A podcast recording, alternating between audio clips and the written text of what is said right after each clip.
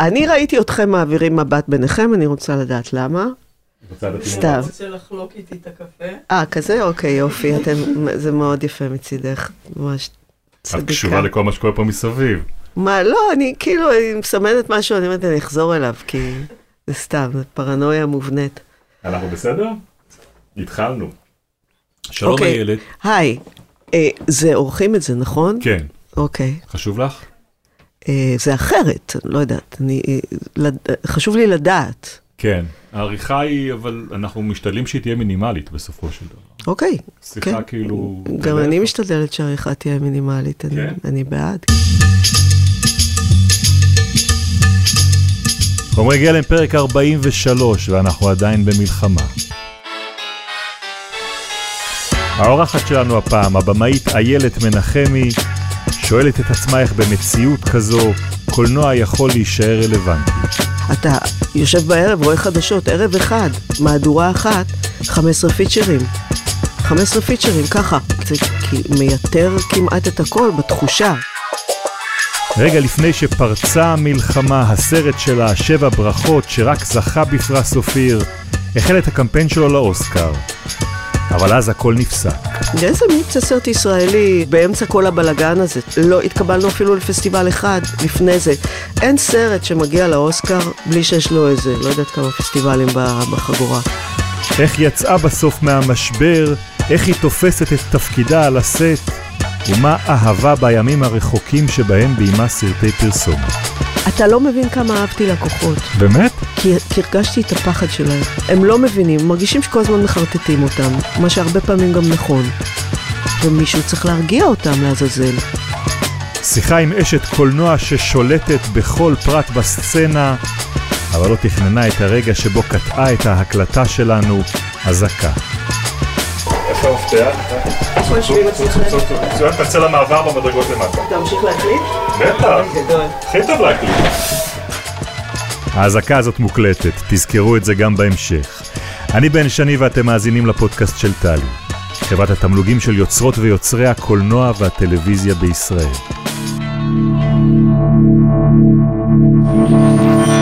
חומרי גלם. הפודקאסט של טלי. לא הבאתי חפץ. למה לא הבאת חפץ?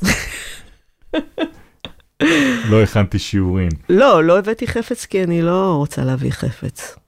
הבנתי. לא, אני החפץ. אוקיי, מכבד את זה.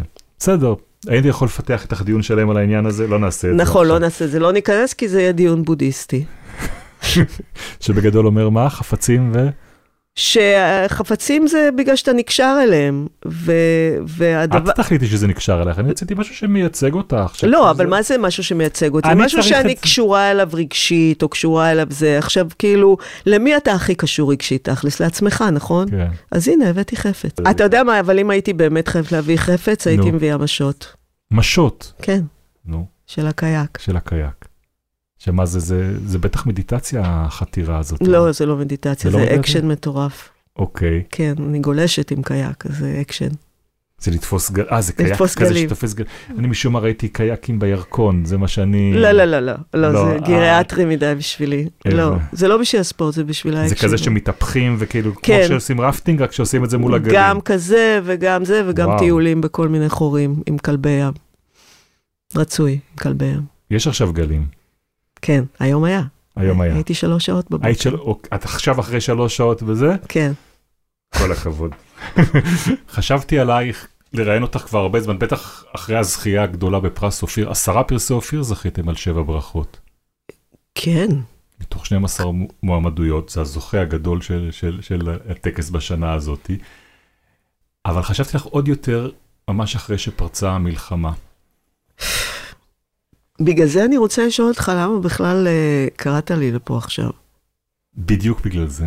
את יודעת שמי שראיינתי בשיחה הקודמת זה הייתה אילנה דיין. אני יודעת, ולפני זה אוריאל סיני אמרו לי, אז זה כאילו, הכל נראה לי נכון, רלוונטי וראוי, אבל מה כאילו משהו שלא קשור? דווקא בגלל זה. אני חושב על מי שמאזין לנו עכשיו, מהמם. ואני מניח שהרבה אנשים שמאזינים לנו הם אנשים מהתחום, ולא כולם יש להם את הברכה שיש למישהו כמו אילנה דיין, או אפילו לי, לעסוק ב...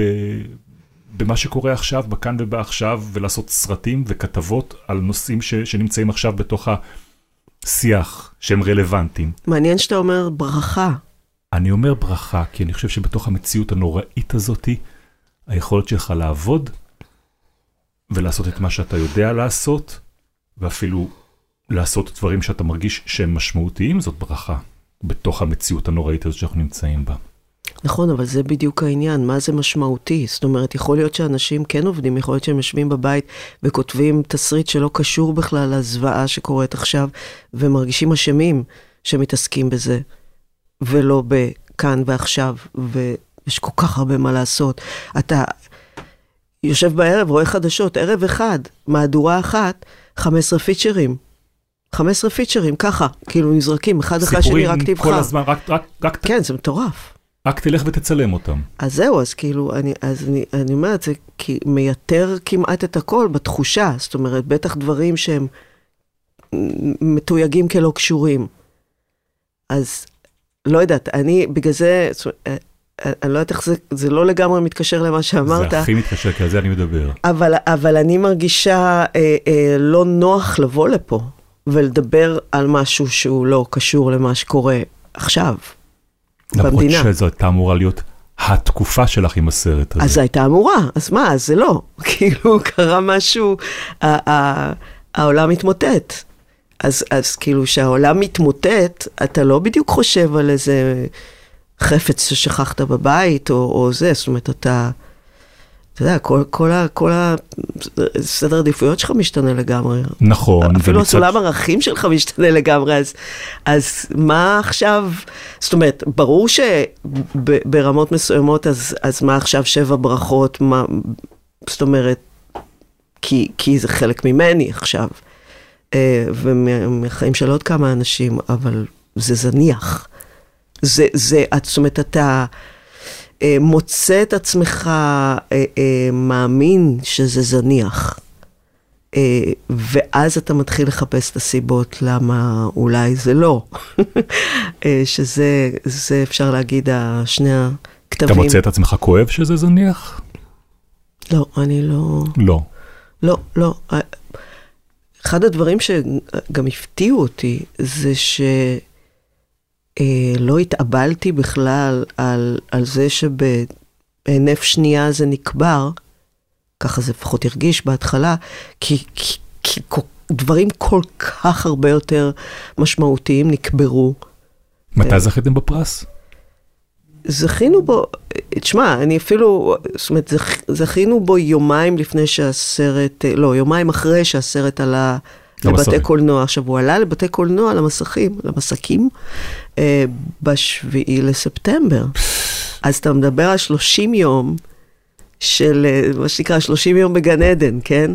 כי זה באמת היה, זו הייתה תקופה מדהימה, וגם אה, זה נראה כאילו הולך להיות להמשך מפואר, כי אה, היו רבע מיליון צופים בחודש. שזה מדהים. זה מטורף. והביקורות מאוד אהבו, והתחלנו לדבר ולתכנן את הקמפיין לאוסקר, וזה נראה כאילו השמיים הם הגבול. אבל אה, השמיים היו, היו הגבול מכיוון אחר. ומה קרה בשבעה באוקטובר מבחינת הסרט? שכחנו ממנו. פשוט לא חשבנו עליו. בכלל. והקולנועים? הכל נסגר. זה, אתה יודע, זה היה מפולת של תובנות שלקחה בערך 24 שעות, אבל הכל, אה, כאילו העולם התבטל, פחות או יותר. כאילו, נהיה עליו איקס גדול, ואז uh, התחילו לחשוב מה קורה פה בכלל. לא היה מקום, גם, גם לא היה, זאת אומרת, באמת, אני לא חושבת שמישהו מאיתנו חשב על זה במשך איזה שבועיים, שלושה. אבל כבר חודשיים עברו, ובטח בתוכם היה דברים היה עוד, היו עוד צמתים לחשוב בהם. בטח, לא, לא, עברנו עם זה תהליך. אבל, אבל זה היה תהליך לא, לא מובנה, לא צפוי, לא, זאת אומרת, אתה יודע, כולם פה כבר שבועות על גבי שבועות, פשוט זורמים עם מה שהמציאות זורקת עליהם. ואז כשאתם מבינים שהקולנועים סגורים, מה עושים? אמ, עוד פעם, לא חשבנו על זה. לא, זאת אומרת, היינו באמת עסוקים בלהיות בהלם. ממש. אבל זה להיות בהלם... להתמודד עם... זאת אומרת, אתה יושב, אתה יושב די פעור, כן. מול אמצעי תקשורת שונים, ובאמת, פעור. ומנסה לחשב את ה... לא את עתידך, אלא את ההווה שלך מחדש. זאת אומרת, ממש, אנשים אה, הרגישו שהם לא הם בכלל. זה סרט אימה. אתה, אתה בתוך סרט, מה לחשוב על סרט אחר? אה, מה שקרה אצלנו היה איזה מין, אתה מבין, אנחנו כאילו, היה פה עניין של דדליין, זאת אומרת, בניגוד לדברים אחרים שבארץ התבטלו כל הדדליינים, ו... זאת אומרת, לא היה שום דבר, זה, זה היה כאוס. אז האוסקר לא מחכה למלחמות, זאת אומרת, mm-hmm. האוסקר הוא קורה, צריך או, או שאתה בקמפיין, או שאתה לא בקמפיין. ומה זה אומר לעשות קמפיין לאוסקר? התחלנו בדיוק לחפש, אה, אה, אה, צריך להתחיל מאיפשהו, היה לנו תקציב ממשרד התרבות, משרד החוץ, היו, הייתה תמיכה. אה, קיבלנו איזה מענק ממפעל הפיס, והתחלנו... מה, אמורים לעשות איזשהו סיבוב בארצות הברית? לא, יש ממש חוקים, זאת אומרת, זה, זה מאוד מובנה. אתה צריך פאבליסיסט אמריקאי שהוא יודע להריץ סרט לאוסקר. קודם כל אתה צריך כאילו ללהק אותו, ואז הוא פחות או יותר... אה, מסדר לך את כל המסלול לפי התקציב שיש. מעבר לזה יש uh, uh, קמפיינר, ש, שזה כמו מפיק של כל הדבר הזה, אלא אם כן אנחנו מפיקים את זה בעצמנו, שזה, אבל זה דבר שצריך לדעת. אז כבר מצאנו, פחות או יותר ליהקנו את האנשים, אבל הכל נכנס להולד, כשאף אחד לא ידע אם ממשיכים. בדרך כלל יש סרטים שיש להם הפצה, הפצה בחו"ל. אבל למה בעצם מה שקורה בחוץ לארץ? מה זה? למה מה שקורה בחוץ לארץ פועל לפי מה שקורה כאן באותו הזמן? למה המלחמה משפיעה? אני שואל למרות שאני חושב שאני יודע מה התשובה. בן, המלחמה השפיעה עלינו. קודם כל, תראה, היא השפיעה עלינו בכל המובנים. קודם כל ברמת המשמעות. אתה שואל את עצמך מה הטעם, מה המשמעות. מה המשמעות מה... של מה שיצרת? כרגע כן, כן, מה המשמעות של מה שיצרתי כרגע, בהחלט. שיכול להיות שהפרויקט הזה שעבדת עליו שנים, ושכולם מצאו אותו כל כך ראוי, בגלל שיש מלחמה שלא קשורה אליו. מה מה זה לא קשורה אליו? אין משהו שלא, זאת אומרת, הכל קשור למלחמה. הכל נגזר מהמלחמה, גם המצב הקיומי שלך. אתה יודע, אנחנו, אנחנו אלה ש... אה, נוהגים את העגלה. אם, אם, אה, אם אנחנו משתנים, אז העגלה לא יכולה לנסוע באותו מסלול, אולי בכלל לא יכולה לנסוע. אבל הנה, אה, לך יש הזדמנות, לך יש פוטנציאל, יש לך תקציב להריץ קמפיין בארצות הברית, הקולנועים שם פתוחים. אבל אין לי, תראה, אין לך אז, מה. התקציב יתבטל, כמובן. אין תקציב. ברגע שיש מלחמה, אין תקציב. כל התקציב של משרד החוץ, משרד, זאת אומרת, המשרדים נכנסו לסטנד סטיל. אה, כל, זאת אומרת, מבחינת משרד החוץ, אה, וגם אה, כל פעילות תרבות, הכל לא היה, היה מגויס. זאת אומרת, זה בוטל, גם אפשר להבין את זה. זאת אומרת, אתה יודע, כל המדינה נכנסה להלם. זה לא שהזרימו כספים, לא הזרימו דברים יותר אלמנטריים מזה. נכון. אתה יודע. אז, אז כסף לא היה לנו. אז לא היה מה לחשוב בכלל על איך לעשות את זה, אבל גם מוטיבציה לא הייתה לנו. ומפיץ בינלאומי לא היה לנו, שזה אה, נקודת פתיחה מאוד לא טובה. ומפיץ לפעמים... שירצה את הסרט גם בלי קשר לעובדה שהוא מועמד לאוסקר? איזה מי ירצה, מי ירצה סרט ישראלי אה, אה, באמצע כל הבלגן הזה? זאת אומרת, אנשים רוצים רגע שנייה לעצור, לקבל רגע איזה פרספקטיבה, להבין מה קורה. זאת אומרת, זה היה... זה היה רגע שכל העולם היה קצת בהלם ממה שקרה, וניסה כאילו לנסח מחדש את העמדה שלו כלפי זה. מה עם פסטיבלים? כל זה, עכשיו, מה שקרה עם פסטיבלים זה שאנחנו לא התקבלנו אפילו לפסטיבל אחד לפני זה. אין סרט שמגיע לאוסקר, מייצג את המדינה שלו באוסקר הזר, מה שנקרא, בלי שיש לו איזה, לא יודעת כמה פסטיבלים בחגורה. כאילו תלויים יפה, כאילו נוצצים כאלה וזה, אנחנו הגענו בלי כלום. כי כבר לפני זה ישראל הייתה, בייחוד בשנה האחרונה, קצת פרסונה נון גרטה בכל ה... כן, בגלל כל ענייני המחאה ו... בדיוק. כן? כן, כן, כן. זה היה מאוד, זאת אומרת, זה קשור למנהלי פסטיבלים שמתחלפים ונהיים יותר ויותר פרוגרסיביים, ונורא נורא מעורבים בפוליטיקת זהויות וזה, ופתאום... זאת אומרת, אתה יודע, זה לא... השנאה ל- לישראל לא התחילה לפני חודש וחצי. איזה רגע היה שבכל זאת יכלתם ככה להרים את הראש, לצאת מה... מהמקלט ולהגיד, אה, מתחילים לעשות חו... משהו, הייתה לנו חוויה מכוננת, האמת. כן? כן, והיא קשורה למפוני כפר עזה. וואלה. כן. אמ, כי קודם כל זה, זה, זאת אומרת, אני צריכה להסביר לפני זה שהמשפחת שבע ברכות, המורחבת, כמו שהיא נקראת ב... עם- ב- בקבוצת וואטסאפ שלנו, אה, היא מורחבת לב, המשפחה הזאת. אנחנו נשארנו משפחה. וגם אחרי שהתחילה המלחמה? זהו, אז אחרי שהתחילה המלחמה, אה, אחרי איזה שבוע, שבועיים, שלושה, התחילו, התחילו אה, אותות חיים, וכל אחד מהם, זאת אומרת, אה, רבים מהם, כמעט כולם הם שחקנים, עובדים, אז כולם התחילו להסתובב במלונות, וסתם, אפילו לא להופיע או משהו כזה, קצת להתחיל הצגות וזה, אבל גם פשוט אה, ללכת ולעודד אנשים, לעשות כל מה שאפשר. אה, ואז יום אחד החלטנו להתארגן, המשפחה, ולנסוע לשפיים. לשפיים זה המלון שבו מרוכזים המפונים של כפר עזה. נכון, חלקם, כן, חלקם הגדול. והגענו לשם אה, חבורה כזאת של שבע ברכות, בלי להבין למה אנחנו הולכים, מה אנחנו הולכים לעשות. מה, להקרין את הסרט שם? לא, מה פתאום, מי, מי, הם לא במצב בכלל של לראות את הסרט. באנו לא- פשוט, באנו להתחבק איתם, לא יודעת. באנו פשוט כי, כי הנחנו ש... כי רצינו לעשות משהו, רצינו ללכת משהו ורצינו ללכת כשבע ברכות. אני חייב להגיד לך, אני, אני, אני זוכר את הפעם שאני הגעתי לשפיים, פעם ראשונה, אתה נכנס לשם, כאילו אתה נכנס לאיזושהי שבעה.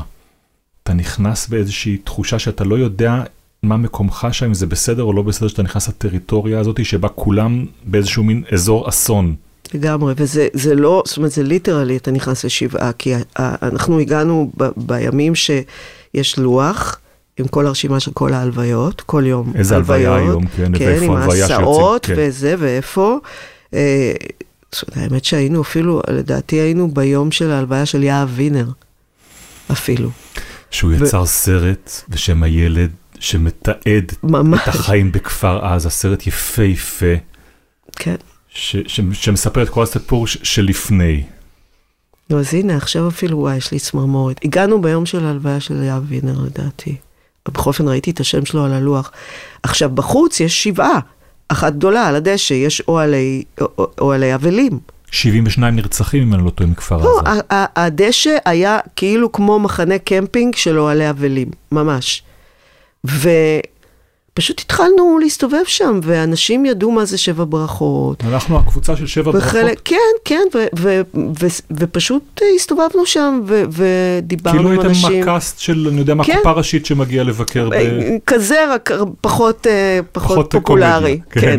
אבל עדיין, אנשים, אנשים ידעו ושמעו וזה, ו, וגם, אתה יודע, בתוך כל השבעתיות הזאת יש אה, אה, פרצי חיים, ממש, ו, ואחד הפרצי חיים הכי גדולים היה אה, אה, מזי, אה, אלמנתו של אה, טל אילון, שהוא היה מפקד כיתת הכוננות, שהיא, כמה שזה, זאת אומרת, שבעה של, אה, של בעלה, אבל היא כולה אש וגופרית, כאילו, באמת, היא, היא מדהימה.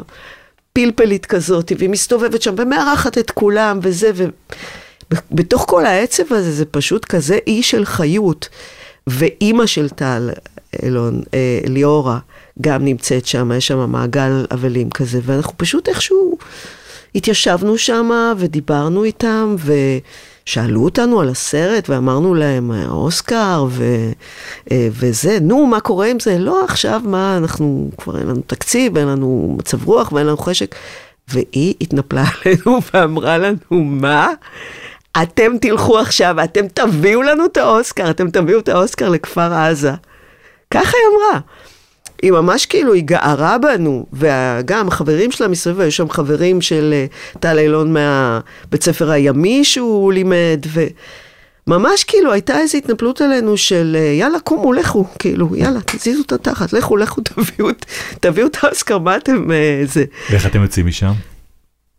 אני יצאתי משם, התהפך לי משהו ב- בראש, לקח לי איזה יום, לא רק אני, גם היוצרים אחרים של הסרט, זאת אומרת, גם אחרי זה סיפרנו את זה לקאסט, אבל זה התחיל מתוכנו, זאת אומרת, אה, לא יודעת אם שמת לב, אבל על הסרט הזה חתומים ארבעה, כן, לא אחת. כן.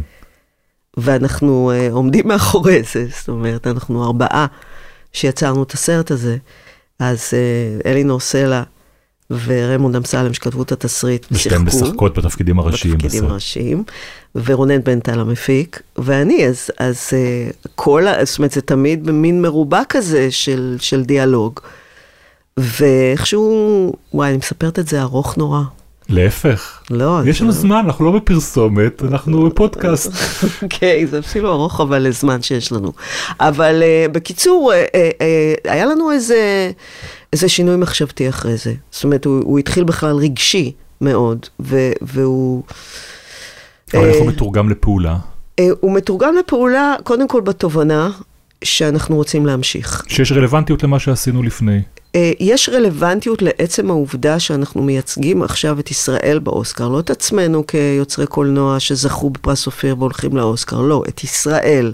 את ישראל. באוסקר, כן, שזה קונספט שלי הוא זר מאוד, בתור מישהי שלא מכירה את עצמה כפטריוטית מאז גיל אה, עשר, כשחילקתי דואר במלחמת יום כיפור בשכונה, כאילו לא, אין, לא היה לי את הגן הזה של פטריוטיות, ופתאום אני מוצאת את עצמי, נבחרת ישראל. לא, גם שייכות, ש, מ, פשוט הלם של שייכות ושל, באמת, של פטריוטיות ושל ת- תובנה כזאת שזה למה.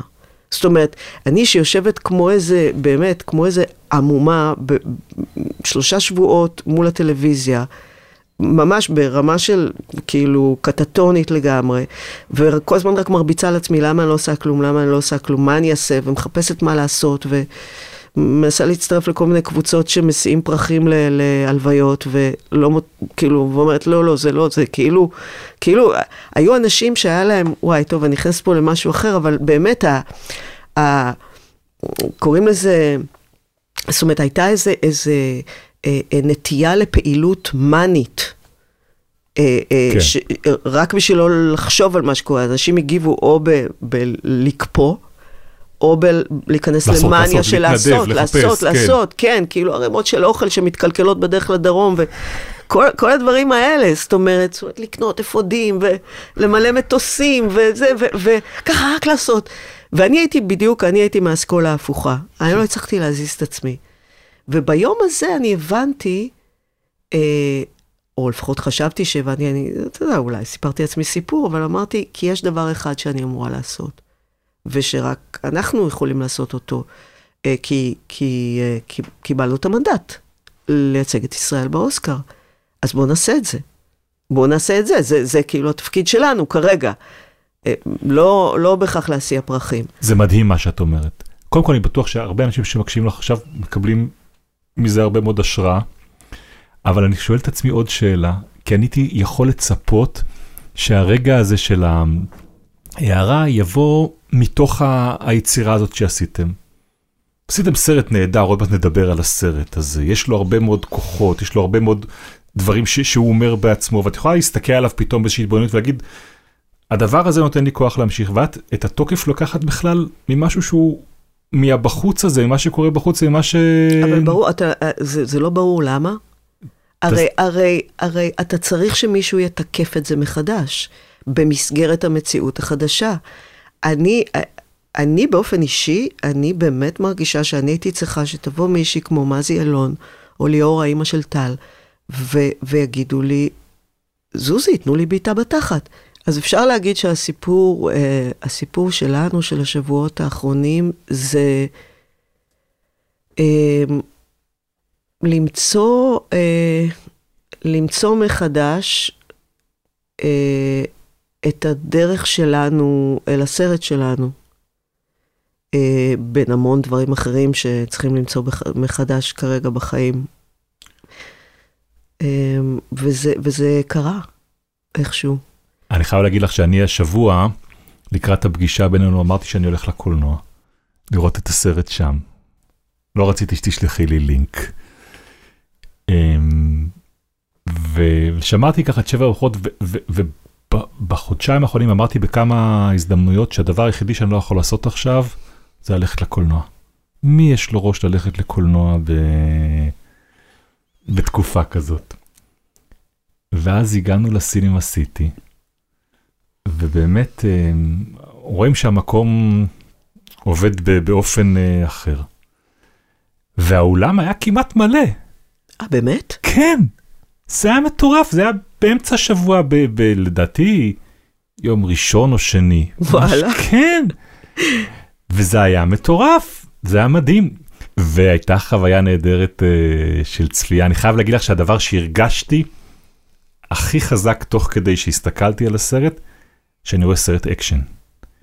משהו בקצב של הסרט הזה, וואו, מה? תקשיב, זה אחד הדברים הכי יפים שאמרו לי בחיים, באמת? לגבי הסרט הזה. וואו, לא, כי זה, כי זה ככה, זאת אומרת, זה כמעט סרט מלחמה לפעמים.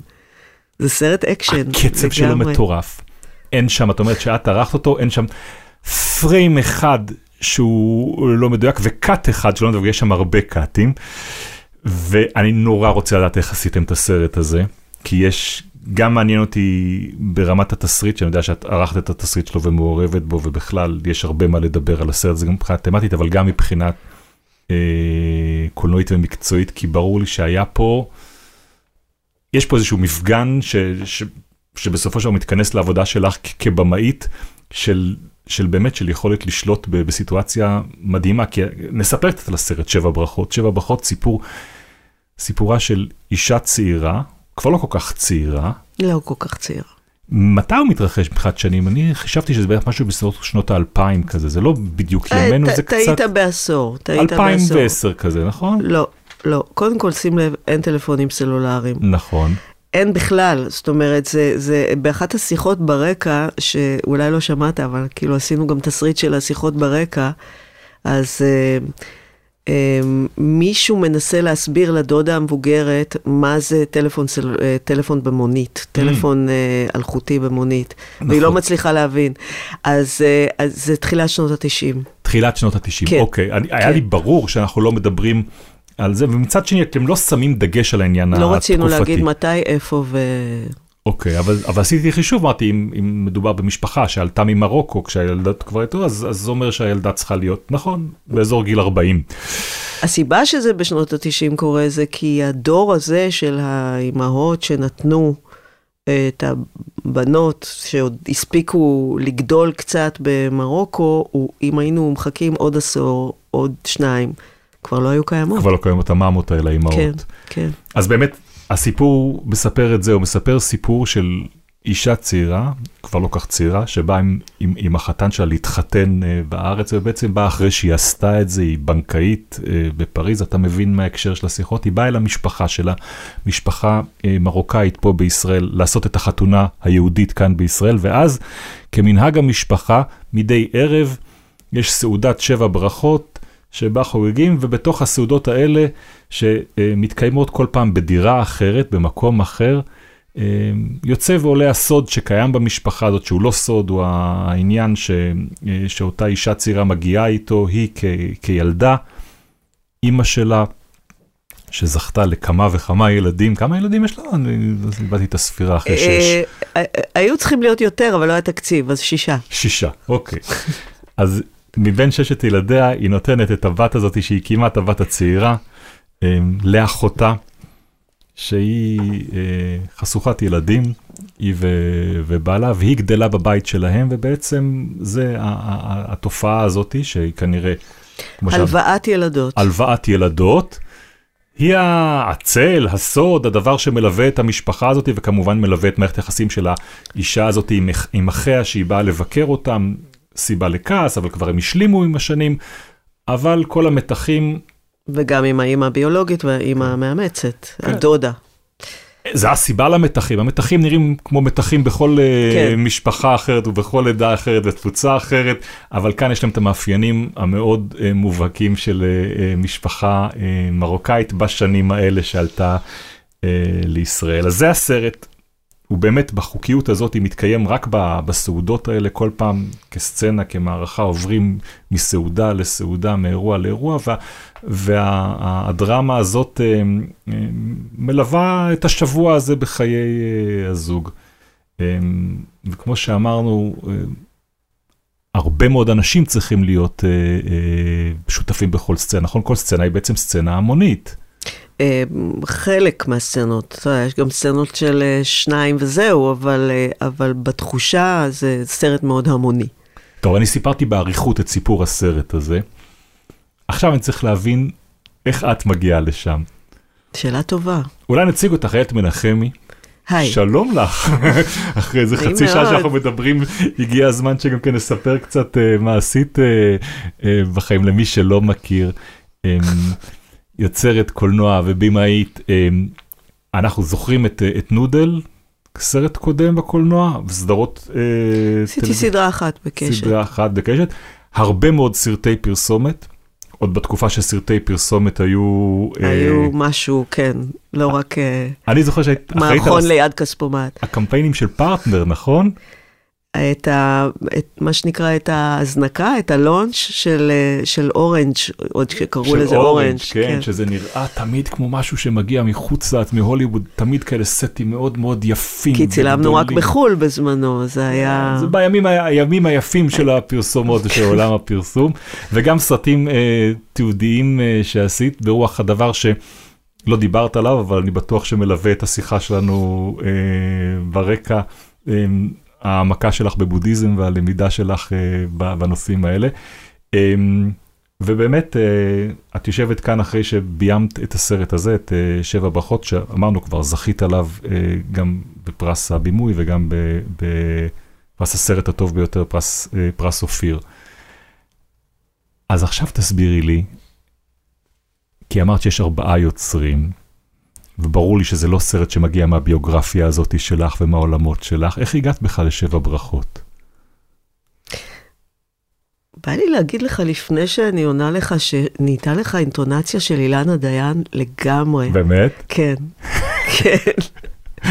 אני לא אומרת את זה ברע בכלל, את לא אומרת את זה כרע, אני קיבלתי את זה עכשיו כהערה.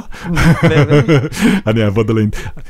תשמעי, אני יושב מול מיקרופון, אז אתה קצת לפעמים משחק עם האינטונציה כן, שלך. כן, כן, נכון. לא, אבל יש כאילו, יש משהו ב... כי מה, כי הצגתי אותך? לא, לא. גם לא קראתי את זה מהכתב. לא, לא, אבל האינטונציה, יש משהו באינטונציה ב... אז עכשיו תגיד, לא יודעת, לא יודעת, אתה שר את זה אוקיי. כמוה. זה משהו, זה לא טוב שאמרתי? לא, זה- זה, אילנה זה, זה אילן גבוה מאוד. מאוד מאוד. כן. כאילו, לא, זה... לא, אבל, אני, אבל, אבל כשאת אומרת לי זה נהייתה לך, אז אני שואלת, רגע, רגע. לא, אני איתה לך- היא קלטה את המקום שבו אני לא, קצת... אני איתה אה, לא, כן, כי אני לא יודעת איך דיברת קודם. אז יש לך, סליחה. אוקיי. יש לך. וואו, הסתבכתי, אה? לא, להפך, אני מסתכל אוקיי. על זה כהערת בימוי. זה, הנה, הנה, פה לחתוך. לא פתאום, פה, זה אין. הנה, הוא עושה לי כן, הוא עושה לי כן, זה בן. אין מובהק. זהו, הוא עושה לי כן, ועוד לא דיברנו בכלל על החוויה שלך את לא בסרט. מבינה שאת צריכה לדבר על הנושא של עריכה עם דפנה. זה ה... עם דפנה, אני... כן, אנחנו רק ממלאים פקודות. אני מדברת כל הזמן, דיברנו מספיק. אז הייתה לי אינטונציה של אילנה דיין, אה, אבל... לא נהייתה לך, יש לך. יש לי. אוקיי. כן, בסדר. אבל בקטע טוב. בקטע טוב, אוקיי. אמ, אני אשים לי את זה פה, אתלה לי את זה בחדר, יש לך אינטואציה של אילנה דיין, אבל בקטע טוב. אוקיי, זה טוב. בסדר. הכל, הכל החוצה. מה פתאום? אוקיי, אז השאלה, מה, איך, איך, אה, איך הגעתי להיות ב, בדבר הזה, אשכנזייה שכמוני, מרוקאית וונאבי מה לך שכמוני? ולמשפחה מרוקאית? קודם כל, תתפלא, אוקיי. תתפלא, אני באמת מרוקאית וונאבי. אני... אמ, למרות אשכנזיותי, אני לא שוחרת אה, אשכנזיות, להפך, אני אה, כל החיים מנסה לברוח מזה ל- למקומות, אה, לאזורים יותר חמים. סתם, אבל זה גם לא נכון לגבי אשכנזים. אני לא אעשה את ההכללות האלה, ועדיין התמזל מזלי אה, להיות מלווה בהרבה חברים וחברות ממוצא מרוקאי, ואני מרגישה מאוד אה, בבית בסיטואציות האלה, וגם עשיתי על זה סטאז'. מה אז- זאת אומרת סטאז'? זאת אומרת, תשמע, זאת אומרת, זה, זה, אתה תשמע את זה מהמון אנשים, אה, שאם הם לא ממוצא מרוקאי, אבל הם בילו את ילדותם אצל, בבית של חברים שלהם, או זה, זה געגוע. מהמם. זה געגוע, זו חוויה מאוד מאוד מובהקת של, של משהו, של, של, של, אה, אתה יודע מה, לא רק טעם, כמו שנוטים לחשוב, אלא של מתקפה חושית אה, כוללת בכלל, ו, ויש בזה... אבל ברור זה- שסרט כזה שמתרחש בארוחות ערב כל פעם, וכל הפעולות בו הן פעולות ש, שבעצם קורות בתוך בית, בתוך חדר של משפחה גדולה של לפעמים זה, יותר- זה לפעמים זה עשרה, עשרים איש אה, מסביב לשולחן. כן. צריך איזה שהן יכולת הבחנה מסוימת בפרטים שהם מעבר למה מה עם הברכות שאומרים, או מה המשפטים שאומרים, או ברור, מה, ברור, מה אבל ב- התבשילים שמגישים. אבל בשביל זה צריך קודם כל לרצות אה, לעשות סרט כזה, ואני לא רציתי. לא רצית. לא. איך זה הגיע אלייך בכלל? רונן בן טל המפיק התקשר אליי אחרי שהם הם חיפשו, זאת אומרת, אלינור ורמונד כתבו את התסריט וגם כבר קיבלו מענק פיתוח, ו, אה, והתסריט היה בשלב מאוד מתקדם, ורונן הצטרף כמפיק, ואז הם אה, חיפשו במאי, במאית. אז הם אה, עברו כמה במאים. את היית, אה, לא הייתי אופציה. לא היית אופציה. היו, היו אופציות אחרות, אני תמיד מזכירה להם את זה. ואני גם צריכה להגיד תודה על האופציות האחרות, שאיכשהו לא, זה לא הסתדר איתם. ואז הם, ואז הוא התקשר אליי ואמר, יש לי תסריט, אני מיד, הוא שלח לי אותו, כי אצל רונן הכל זה מהר מהר. זה בדרך כלל ככה אצלך שאת מגיעה כבמאית לתסריטים בפרויקטים שלך? כן, בדרך כלל, זאת אומרת, זה נהיה מין פרקטיקה כזאת שאני בשלב די מוקדם בחיים שלי אה, הבנתי שאני לא תסריטאית באופן טבעי, וגם לא אה, אה, אשת חזון במובן של כאילו על, לעשות סרט על זה או על זה או על זה, אה, ואני יותר מין... אה, איך אומרים, שותפה לפשע של, של פשע של מישהו אחר, אה, כל עוד אני אתחבר לזה. וזה היה ה-MO שלי, אה. MO זה? אה, method of operation. אוקיי. זה כמו, לא יודעת למה אני מביאה כל הזמן אה, דימויים משטרתיים אה, של רוצחים סדרתיים. אה, אה, אז, אז גם, זאת אומרת, אה, הייתי, זאת אומרת, היו דברים מגיעים אליי, ואני הייתי אומרת, אה, לא, לא, לא, לא, לא, כן, לא, לא, לא, לא, לא, כן. וככה העברתי את, את, ה, את החיים שלי מבחינת אה, קולנוע, בזמן שעשיתי גם הרבה דברים אחרים במקביל. מה גורם היה- לך להגיד כן לפרויקט? אה, משהו ב-DNA שלו שאני, שאני רואה שאני יכולה להתחבר אליו, אה, ושאני יכולה דרך אה, אה, איזושהי מעורבות אה, מוקדמת בו, להפוך אותו לגם שלי.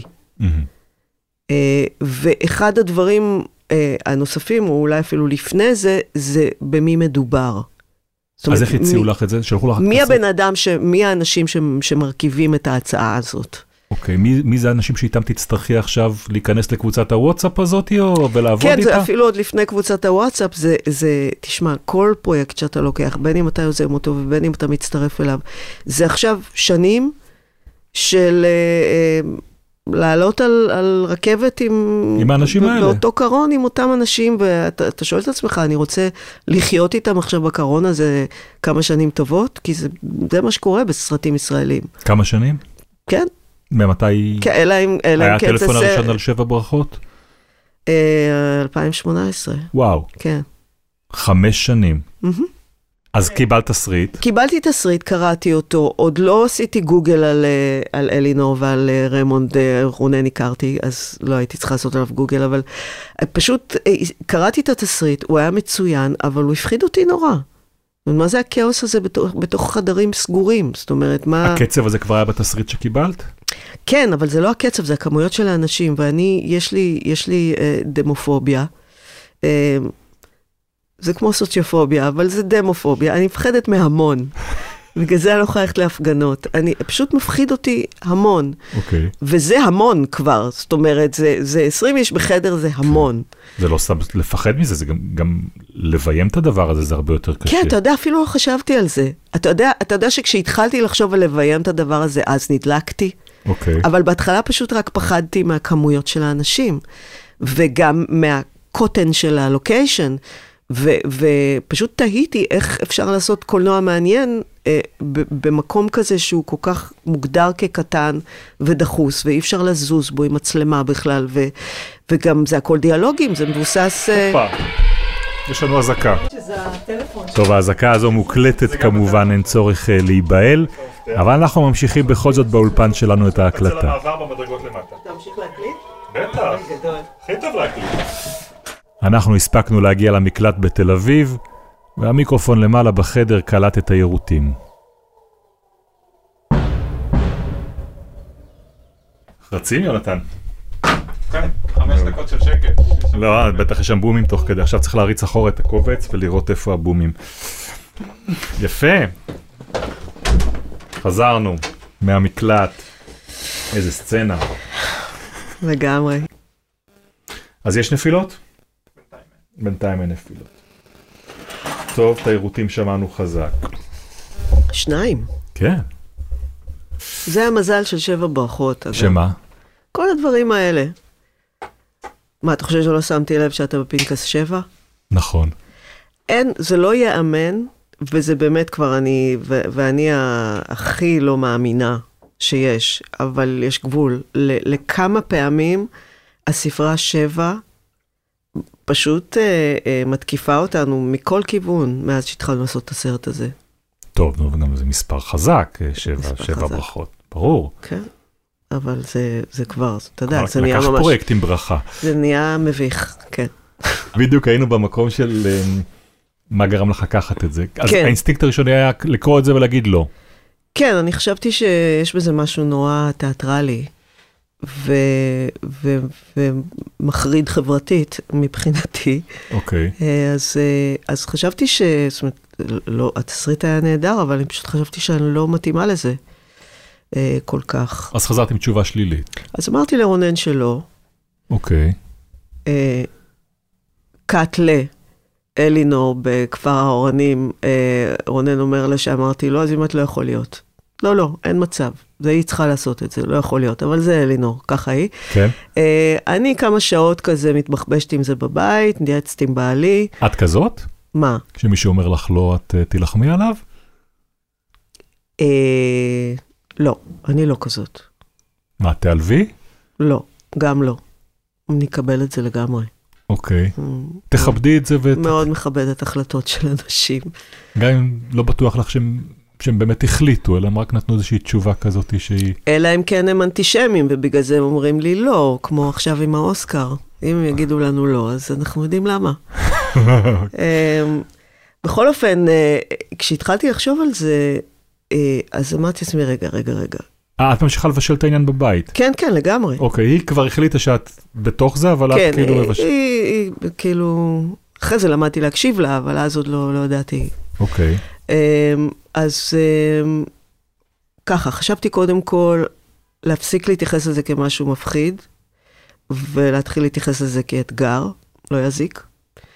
אה, דבר שני, גם ככל שהתחלתי לחשוב על זה, ואמרתי לך, זה פתאום הדליק אותי, כי אמרתי, אם הדבר הזה לא יהיה כאילו בסטטיות שהם מדמיינים אותה, של יושבים סביב לשולחן זה, אלא זה יהיה מאיץ חלקיקים קינטי, שלא מפסיק לזוז כל הזמן, ולמצוא דרך לצלם את זה ככה שיהיה אפשר לעשות את זה, כי זה היה ברור שלא יהיה מקום לזוז במקום, בחדרים האלה.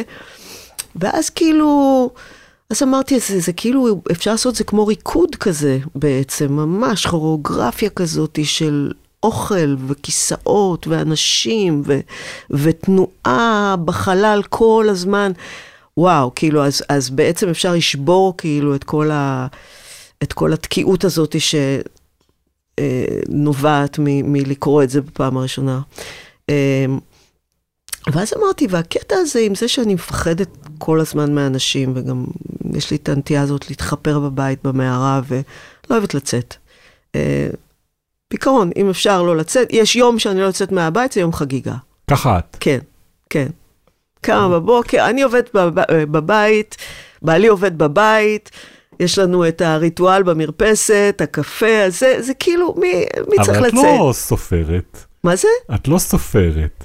העבודה שלך תמיד זה על סטים ועל סטים גדולים. לא, היא לא תמיד. מה זה, זה, זה אנשים, בוא, אתה מדבר עם אה, במאים ישראלים, זאת אומרת, זה, חוץ מאבי נשר אולי, אנחנו יושבים שבע שנים בבית, ואז כאילו עושים סרט, לא?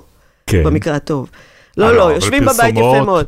לא, פרסומות הפס- הפסקתי מזמן. אה, אבל, אבל בקיצור, אם אני יוצאת, אם אני יוצאת מהבית זה רק לים, לעשות קייקים, וזהו. מעבר לזה באמת אין לי מה.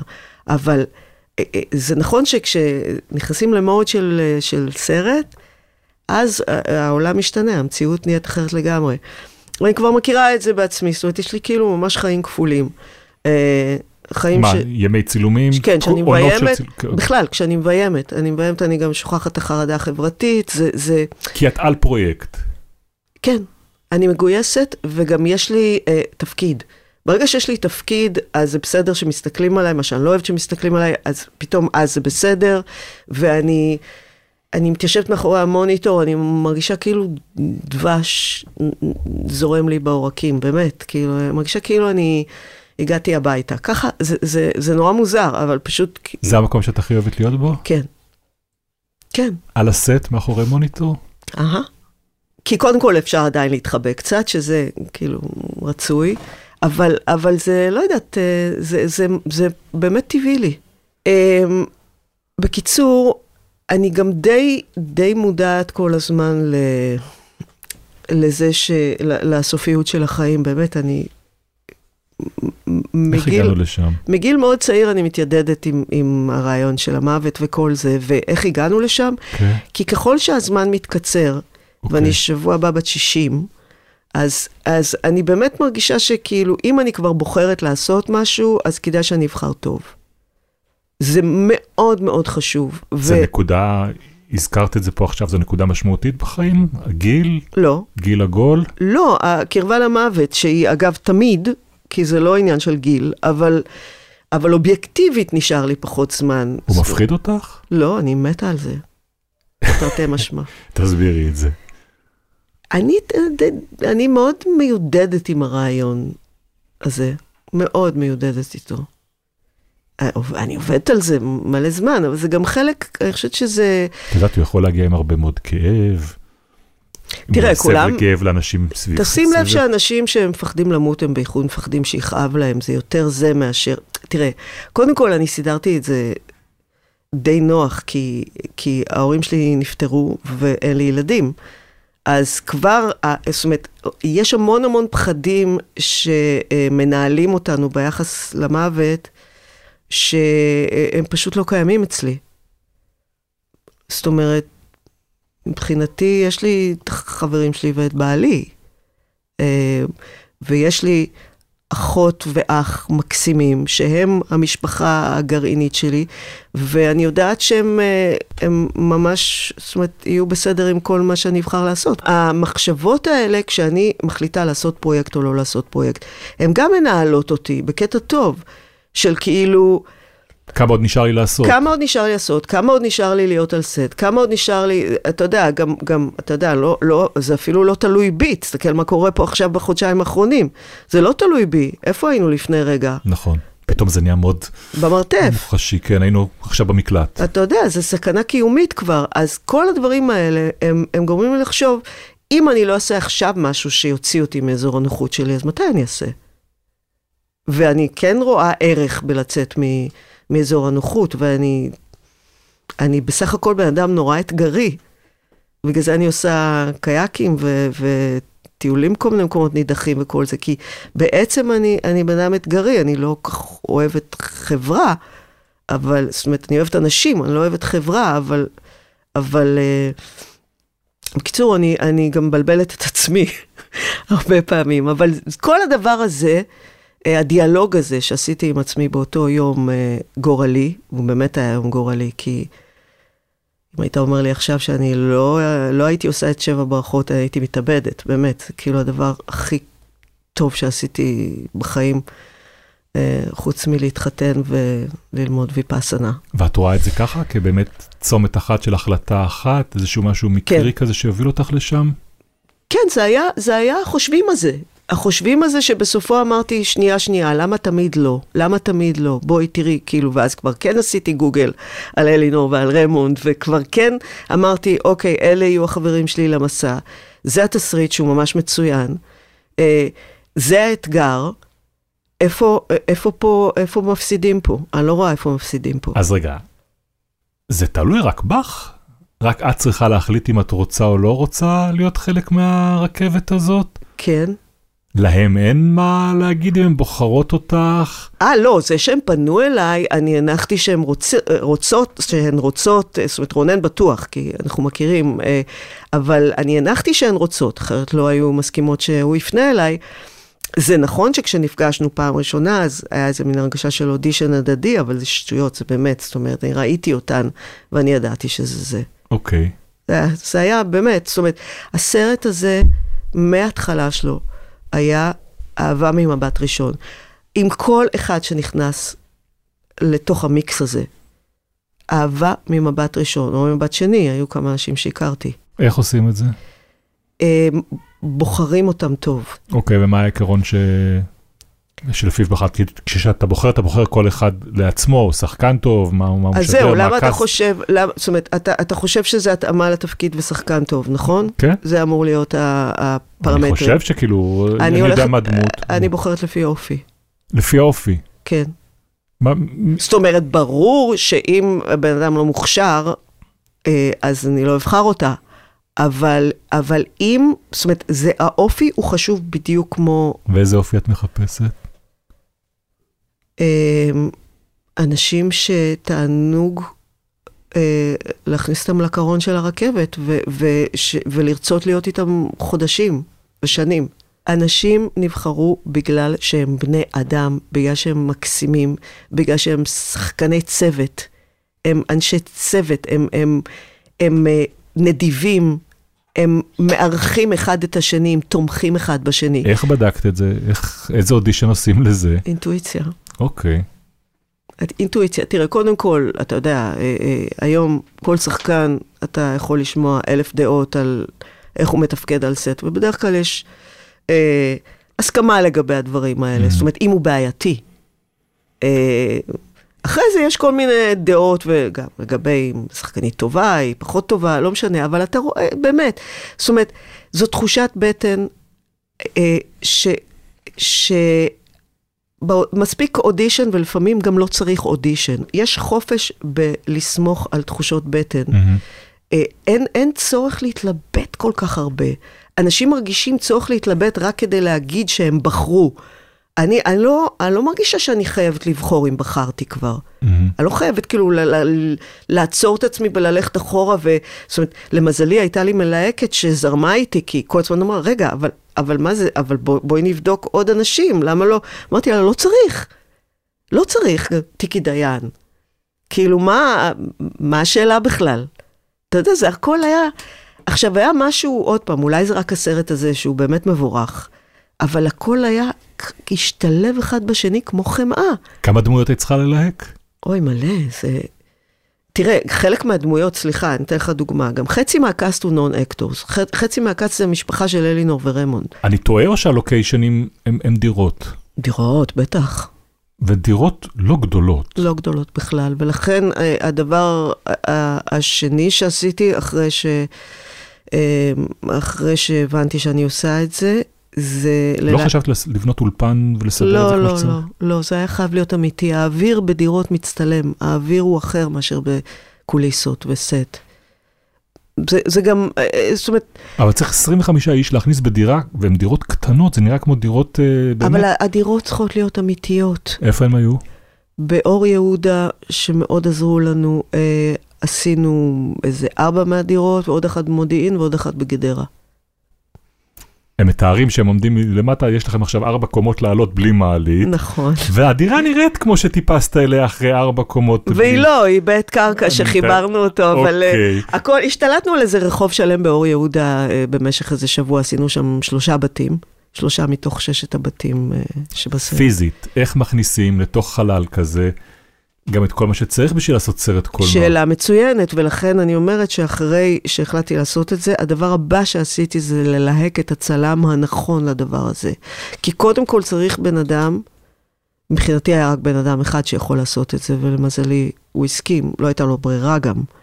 אה, זה בועז יהונתן יעקב. בועז יונתן יעקב, באמת, זה, זה אתה יודע, הוא, הוא, הוא נמנה על יוצרי הסרט. אוקיי.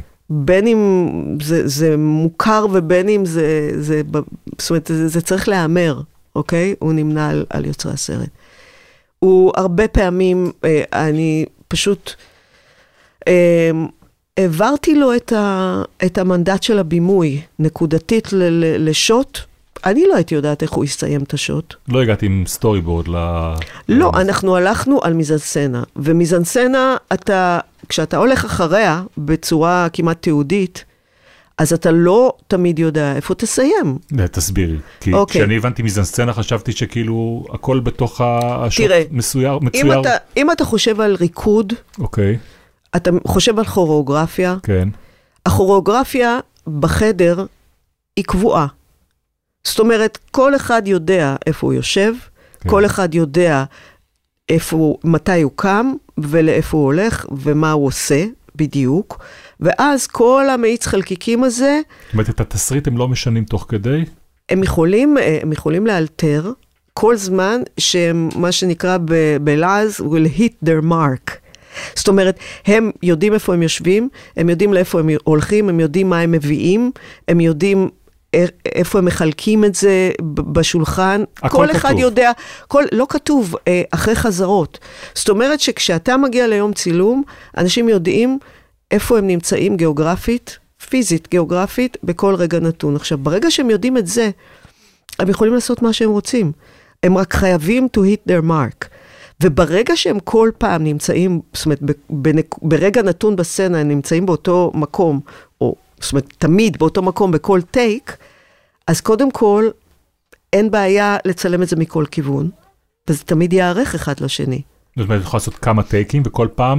אני יכולה לעשות... היו- היו כמה מצלמות או מצלמה אחת? לא, בועז היה עם מצלמה אחת קטנה, שהיא נראית כמו DSLR. זאת מצלמה סוני אלפא, לא יאמן. קטנה, שהיה לה כמובן מוצמד לסט עדשות. העוזר צלם אפילו לא היה לו מקום ב- ב- בחדר, אז איך הרבה עושים פעמים. פוקוס? פוקוס אה, אלחוטי מהחדר השני. הוא היה אוקיי. יושב, העוזר צלם, אביתר, כפרה עליו, באמת, שיזכה לחיים ארוכים, בזכותו הסרט בפוקוס, כי הוא גם לא היה יודע מה בועז יעשה בכל רגע, הוא היה צריך להגיב. אז הוא ישב מול מוניטור בחדר השני, יחד איתי, יחד עם כל הצוות, לא היה מקום ל- ל- לאף אחד בסט, רק לבומן. זה אומר שבועז יכול להיות חלק מהמשפחה. הוא נמצא שם, כמו שאני נמצאתי כשעשיתי את התחקיר. הייתי באה לארוחות שלהם, עם מצלמה, לאורחות של מי? של המשפחה של אלינור. ככה עשיתי את התחקיר. עשיתי תחקיר חווייתי של מה זה להיות בארוחה כזאת, ובכוונה הסתובבתי שם גם עם מצלמה קטנה, שאני צילמתי את כל אה, הארוחות. בת לא כמשתתפת בארוחה. השתתפתי בארוחה, אתה לא יכול להשתתף בארוחה, מכריחים אותך לשבת, מכריחים אותך לאכול, מה זה משתתף בארוחה? כולם מדברים איתך וזה, אבל אני גם, גם צילמתי, ואחרי זה גם ערכתי את זה, כי דרך העריכה התחלתי להרגיש באמת איך זה מרגיש. אה, ערכת כאילו... ערכתי על- סרטים, יש להם אותם, גם נתתי אותם אה, אה, אה, בפסח, הייתי בארוחה של פסח, הייתי בארוחה של פורים, ועשיתי סרטונים כאלה, זה היה חלק מהתחקיר שלי. שכל מטרתם תרגיל ביבש. כן, כן, לה- להבין את, ה, את הדינמיקה הזאת, את הקינטיקה של הסיטואציה הזאת, ולהבין את הרעש. הרעש הוא, הוא גם כן, הוא גיבור נכון. בתוך הדבר הזה, וזה גם, גם היה איזה קונספט של, אתה יודע, אבל בצילומים אתה לא יכול לאפשר רעש אתה כזה. כן, אתה כן. אמרתי, גם זה, אני מצטערת מאוד, עם כל הכבוד לסאונד ולמה שאומרים וזה, ואז התחיל מין התמקחות כזאת אה, עם, עם מיכאל ליגום, הסאונדמן, אה, ו- וזימנו אותם לדיבי, ממש זי- זימנו אותם לשיחה.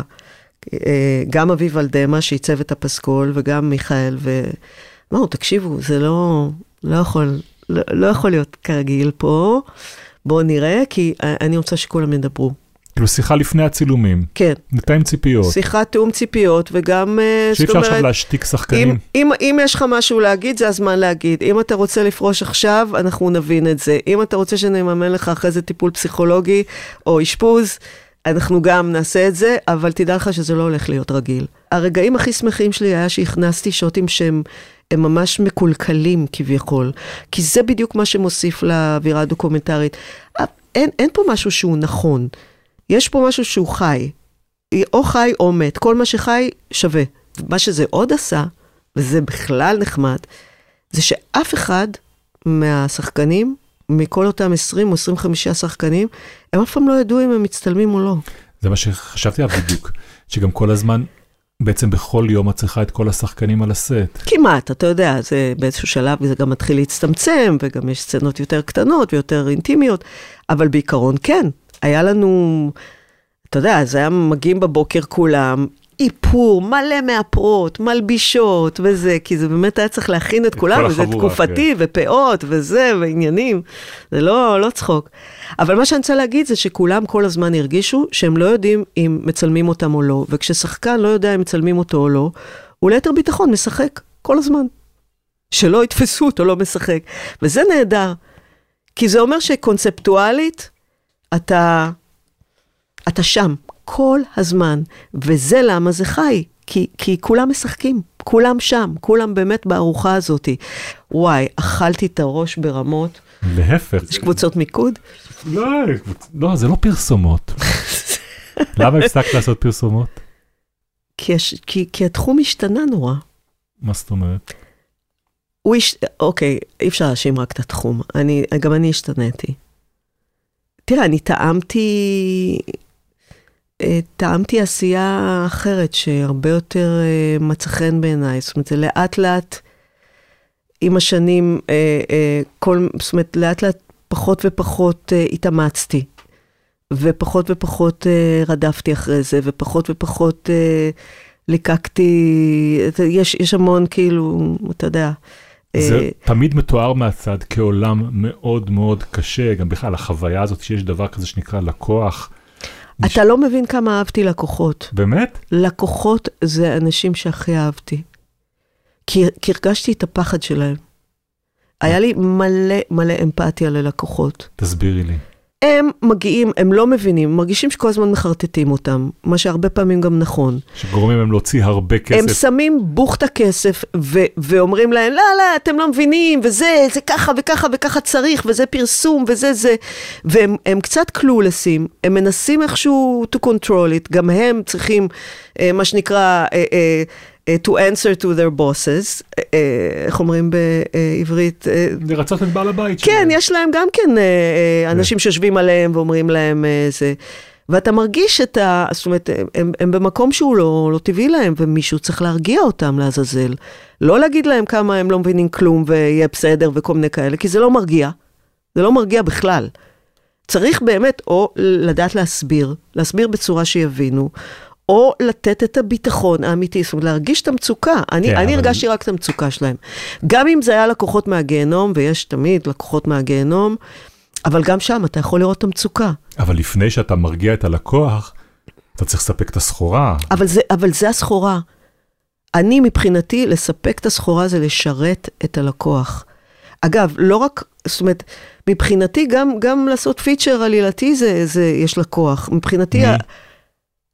השחקנים שלי הם... הם השחקנים הם לקוחות? לא, הם לא לקוחות, הם, הם, אני מרגישה צורך לשרת אותם, במובן של לארח אותם. שם אוקיי. זה הולך לכיוון של אירוח. כל מי שנמצא, פעם אני לא חשבתי ככה, אבל עכשיו אני יודעת שכל מי שמגיע לעבוד איתי, אה, או, או לעבוד בשבילי, במרכאות, הוא אורח שלי. הוא אורח שלי, אני צריכה לתת לו להרגיש טוב, להרגיש welcome, ל, ל, להרגיש נוח לעשות את העבודה של שמה הוא הגיע. אחרת אני, אני יוצאת נפסדת מזה. אני מאוד מבין את זה, אבל אני שואל את עצמי, מה הדבר שאת כבימאית צריכה לשאת? שייכות. תסבירי. אני רוצה להרגיש שייכת. חלק ממשהו. אני לא, לא מעניין אותי control per se. לא... זאת אומרת, העניינים של... אה, זה, זה הרבה אולי, זאת אומרת, זה, זה ממש קשור לפרקטיקה של הוויפאסנה שאני עושה במשך אה, 30 שנה, ש... אה, הצורך הזה לשלוט כל הזמן הוא uh, צורך, זאת אומרת, הוא עקר, הוא גם אין, אין, זאת אומרת, אין טעם, זה לא, זה לא באמת עובד. Uh, למרות שזה הדבר הראשון שהולך עם במאי, הצורך שלו בשליטה. אני רואה את, ה, את השליטה שלי כבמאית אחרת. אני רואה את הש, השליטה שלי היא בדבר אחד חשוב. בגלל שבסופו של דבר כל התחום הזה הוא תחום שאתה כל הזמן תלוי באנשים, אז כל האפשרות שלך לשלוט היא בדבר אחד חשוב, בלבחור את האנשים שתהיה תלוי בהם. לבחור נכון. זאת השליטה שלי. זה, כל המאמצים שלי מופנים רק ללבחור נכון. ואגב, זה לא רק בעבודה, זה בחיים, זה בכל דבר. זה פשוט לבחור נכון. עכשיו, זה, הקטע של בחירה היום זה חתיכת mindfuck, כי יש יותר מדי בחירה. ואנשים משותקים מרוב אופציות. וזה דבר שאני החלטתי לפני הרבה שנים כבר, לא ליפול בזה. הקטע בבחירה זה לבחור מתי להפסיק. ללחוץ. הקטע בבחירה זה לבחור מתי להפסיק לשלוט. זה, זה מתי להרפות. זה להרפות מהדברים שאתה נורא רוצה שיקרו, ולהרפות מהאנשים שאתה נורא רוצה מהם משהו. זה, זו, זאת מבחינתי אה, אה, בחירה, וזה מבחינתי control אמיתי. וכשאמרת שייכות, אממ. מתי הרגשת שייכות לפרויקט הזה? אתמול. אתמול. כן, אתמול, בפעם השלישית, בחנוכה השלישית ברציפות, אה, נפגשנו כל הקאסט אצל רמון אמסלם בבית והדלקנו נר ראשון של חנוכה. באמת, כאילו, בייחוד, ב... בייחוד בימים אלה, כמו שאוהבים להגיד, אה, זה היה די מדהים. פתאום לקבל את ה... באמת את, ה, את המקלחת אה, חמימות הזאת ואהבה. ושייכות, ושייכות. זאת אומרת, אתה מכיר את זה שכאילו, אה, אני לא יודעת כי אין לי ילדים, אבל אני, אני מתארת לעצמי שזה קורה הרבה להורים, שהם יושבים כאילו ורואים את השניים, שלושה, ארבעה ילדים שלהם, מסתכלים אחד על השני, מחליפים מבט ואומרים, תראו מה עשינו. זה שלי. כן. אז, אז אני חושבת שארבעתנו, אתמול, רמונד ואלינור ורונן ואני, גם אם לא החלפנו בפועל את המבט הזה, אבל הייתה את ההרגשה הזאת, תראו איזה משפחה יצרנו. הם לא רוצים להיפרד. יש לי צמרמורת עכשיו שאני מדברת על זה. וואו, היה מאוד מעניין, וצריך להגיע לסיום. בסיום אנחנו תמיד שואלים את האורחים שלנו שתי שאלות. כן. הראשונה זה לעמוד מול כיתה. כן. לבחור תלמיד, תלמידה, ולתת עצה. טיפ לדרך. יואו, לא, לא. לא, יש לי, יש, כי יש לי מלא דברים להגיד. נתת לאורך הדרך הרבה, אני חייב להודות. זהו, אתה, אתה פוטר אותי אני מזה. אני פוטר אותך מהראשונה. סבבה, אוקיי, כן. השנייה היא, אם היית מוכנה לשתף אותנו, במקום שבו היית חוזרת אל עצמך, לאיזשהו מקום, לאיזשהו שלב, כדי להגיד לעצמך משהו. לאן היית חוזרת ומה היית אומרת? Mm. Um, תראה, אני פשוט, uh, uh, חלק גדול מהחיים שלי העברתי בשנאה עצמית. אז, uh, אז אני חושבת ש... אני חושבת שזה מה ש... זאת אומרת, יש לי הרבה מאוד אה, עשורים לחזור אחורה ולהגיד לעצמי שיהיה בסדר, שזה ישתנה. כי זה השתנה. כן. איילת מנחמי, תודה רבה רבה על השיחה, זו הייתה שיחה נהדרת. תודה. מה זה מחוברת לימים האלה? מזל, כי אחרת באמת אני הייתי מרגישה מוזר מאוד. מה? מזל שמה? מזל שהיא מחוברת לימים האלה לדעתך, כי, כי באמת לא הייתי בטוחה שזה נכון לבוא לדבר על... לדעתי זה הדבר הכי נכון. לי לפחות אה, למדתי הרבה ממנה, תודה רבה רבה. תודה לך, בן.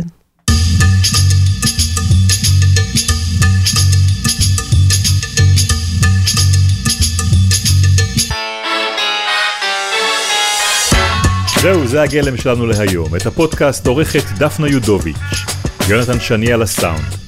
תודה לאורחת שלנו היום, הבמאית איילת מנחמי.